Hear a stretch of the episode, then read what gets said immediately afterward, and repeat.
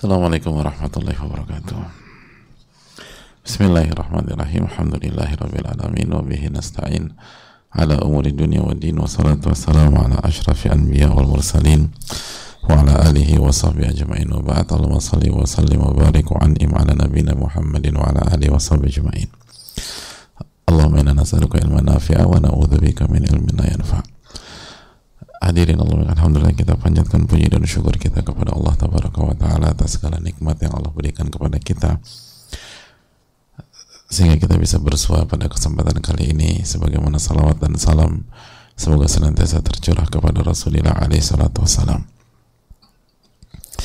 Semoga Allah memberikan kita ilmu nafi dan melindungi kita dari ilmu yang tidak bermanfaat, dan semoga Allah memberikan kebaikan kepada kita, keluarga kita, orang yang kita cintai, orang tua kita, guru-guru kita, ulama kita, dan umat dimanapun berada, khususnya yang terzalimi di Palestina dan di berbagai macam tempat. Semoga Allah memberikan taufik kepada mereka, kesabaran, kebaikan, pahala, dan pengguguran khilaf. Semoga Allah memberikan husnul khatimah dan kebaikan di dunia dan akhirat. Amin ya rabbal alamin. Hadirin Allah muliakan, kita sedang membahas kesimpulan dari bab kita ini,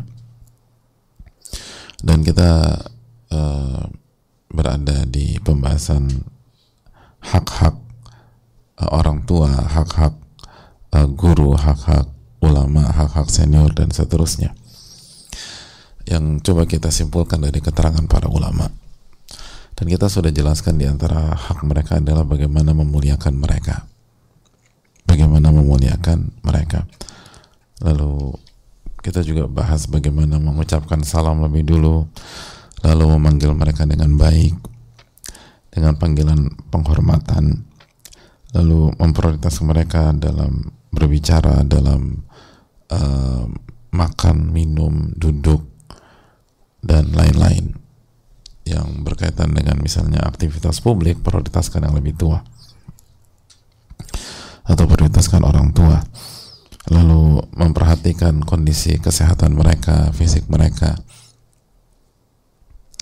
Uh, dicek gitu gimana tensinya, bagaimana uh, tekanan darah, bagaimana gulanya, karena mereka berbeda, tulangnya seperti apa. Jadi memperhatikan kondisi, terus juga uh, kita sikapi sesuai dengan kondisi mereka. Lalu kita juga menjelaskan pentingnya mendoakan mereka. Dan semua itu kita lakukan dengan keyakinan bahwa sehebat apapun kita uh, bersikap atau sebanyak apapun pemberian kita kepada mereka, kita nggak bisa balas jasa mereka, nggak bisa balas jasa orang tua, nggak bisa balas jasa guru, nggak bisa balas, balas jasa ulama, dan seterusnya.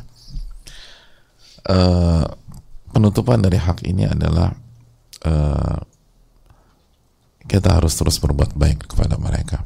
Itu kata para ulama. Tibul mu'amalah. Tibul mu'amalah. Harus baik dengan dengan mereka. Dan ini uh, gak mudah.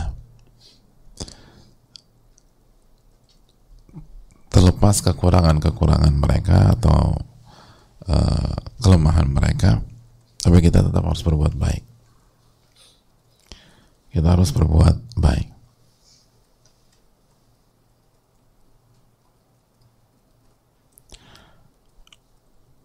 Itu kesimpulan. Dan itu tadi, berbuat baik dan memadukan dengan keyakinan bahwa sebaik apapun kita dengan mereka, kita nggak bisa, nggak bisa balas jasa mereka. Jadi memadukan antar berbuat baik dan perasaan punya hutang budi yang nggak bisa kita balas, yang nggak bisa kita bayar, ah seperti itu kira-kira. Dan itulah praktek para ulama. Makanya eh, lihat bagaimana Abdurrahman bin Abi Layla disikapi oleh murid-murid beliau, sebagaimana menyikapi amir, menyikapi pemimpin, menyikapi penguasa. Lihat bagaimana eh, Anas ketika bercerita bahwa uh, Jarir bin Abdullah itu sangat baik kepada beliau, sangat baik kepada beliau, berkhidmat, melayani beliau, melayani beliau. Dan lihat bagaimana perpaduan. Anas bin Malik itu hidupnya melayani Rasulullah sallallahu alaihi wasallam. Lalu beliau bercerita, saya tuh sama Jarir bin Abdullah dan beliau berkhidmat kepada saya. Lihat bagaimana silsilah itu. Al-jaza' min jinsil amal yang kita bahas. Balasan tergantung jenis perbuatan. Anas bin Malik hidupnya berkhidmat kepada Rasulullah sallallahu alaihi wasallam. Lalu beliau di apa dimuliakan oleh Jarir bin Abdullah, dan lo cerita Jarir bin Abdullah. Makanya itu, kalau kita memuliakan orang tua, memuliakan guru, nanti anak kita akan memuliakan kita. Kita menghormati senior, junior kita akan menghormati kita. Al-jaza' min jinsil amal. Dan begitulah kehidupan orang soleh. Mungkin nggak semua demikian, artinya ada aja misalnya junior atau murid atau anak yang durhaka baru kita sudah muliakan, tapi itu nggak, itu bukan hukum asal, dan mereka yang rugi gitu loh. Dan nanti kita akan dapat dari yang lain. Emangnya hamba Allah cuma satu dua orang? Akan dapat dari yang lain. Ada murid kita udah baik sama guru kita, terus kita punya murid, ada murid kita durhaka sama kita, emang murid cuma satu? Nanti Allah akan utus murid-murid yang setia, yang baik, yang berkhidmat, dan seterusnya. Demikian. Jadi ada, misalnya ada guru, muridnya ninggalin dia, atau misalnya ada orang tua, anaknya lupa sama dia, nanti Allah akan kirim, Allah akan utus. Artinya Allah akan gerakkan hambanya yang lain untuk memberikan ganjaran bagi bagi kita. Hamba Allah itu banyak, tentara Allah tuh banyak, jadi nggak usah terlalu dikhawatirkan.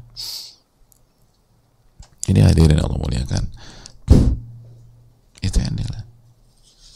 Bahkan uh,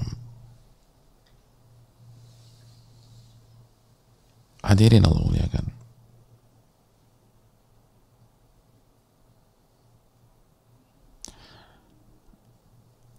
Anas bin Malik, sampai Anas bin Malik mengatakan begini loh kepada uh, kepada uh, Abdul Malik bin Marwan saat uh, Hajjaj itu menyakitinya. Hajjaj itu berbuat buruk. Kata Anas bin Malik ini, ini khad Inni khadamtu Rasulullah sallallahu alaihi wasallam tis'a sinin. Aku berkhidmat kepada Nabi sallallahu alaihi wasallam sembilan tahun. Kata Anas bin Malik, wallahi, demi Allah, law anna an-nasara adraku rajulan khadama nabiyahum la akramuhu. Demi Allah, orang-orang Nasrani itu, orang Nasrani, kalau bertemu dengan seseorang dan mereka tahu orang ini pernah berkhidmat kepada Nabi mereka, maka mereka akan muliakan orang ini. Gitu.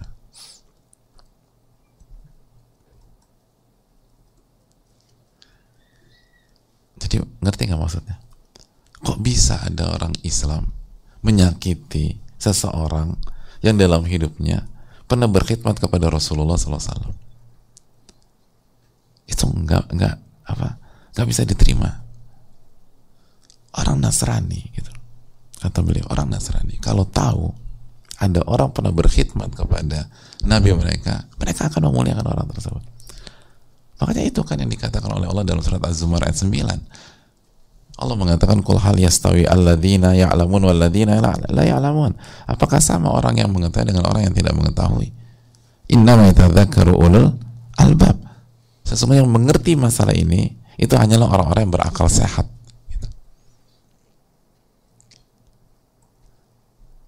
Jadi kita nggak usah bicara konsep agama dulu deh gitu.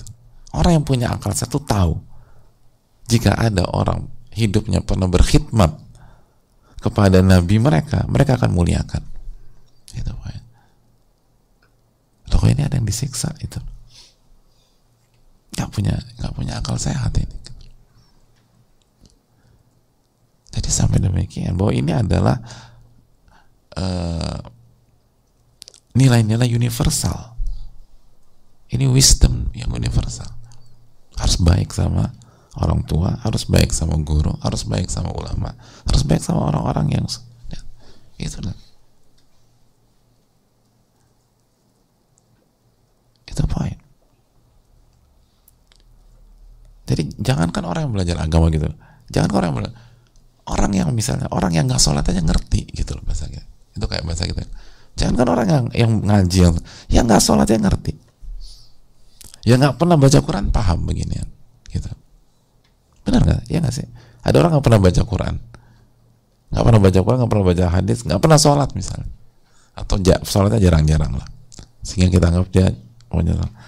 Terus kita bicara gini, kita ini harus berbuat baik sama orang tua kita, sama guru kita, sama ulama kita. Kira-kira setuju apa nggak nih? Hah? Apa? Mohon maaf, kayaknya aku nggak setuju deh. Ah, enggak, mereka nggak ada setuju, setuju betul itu. Dan kalau kita ini harus kurang ajar sama orang tua kita, kira-kira dia setuju? Enggak. Padahal ini orang nggak pernah baca Quran. Jadi poinnya adalah, oh ini tentang akal sehat. Kita harus baik sama sama mereka. Allah Ta'ala misal, semoga bermanfaat dan semoga Allah memberikan taufik. Dan tadi padukan antara berbuat baik dan perasaan tidak akan pernah bisa membayar hutang budi kita kepada mereka, hutang budi kepada orang tua, hutang budi kepada guru, hutang budi kepada ulama.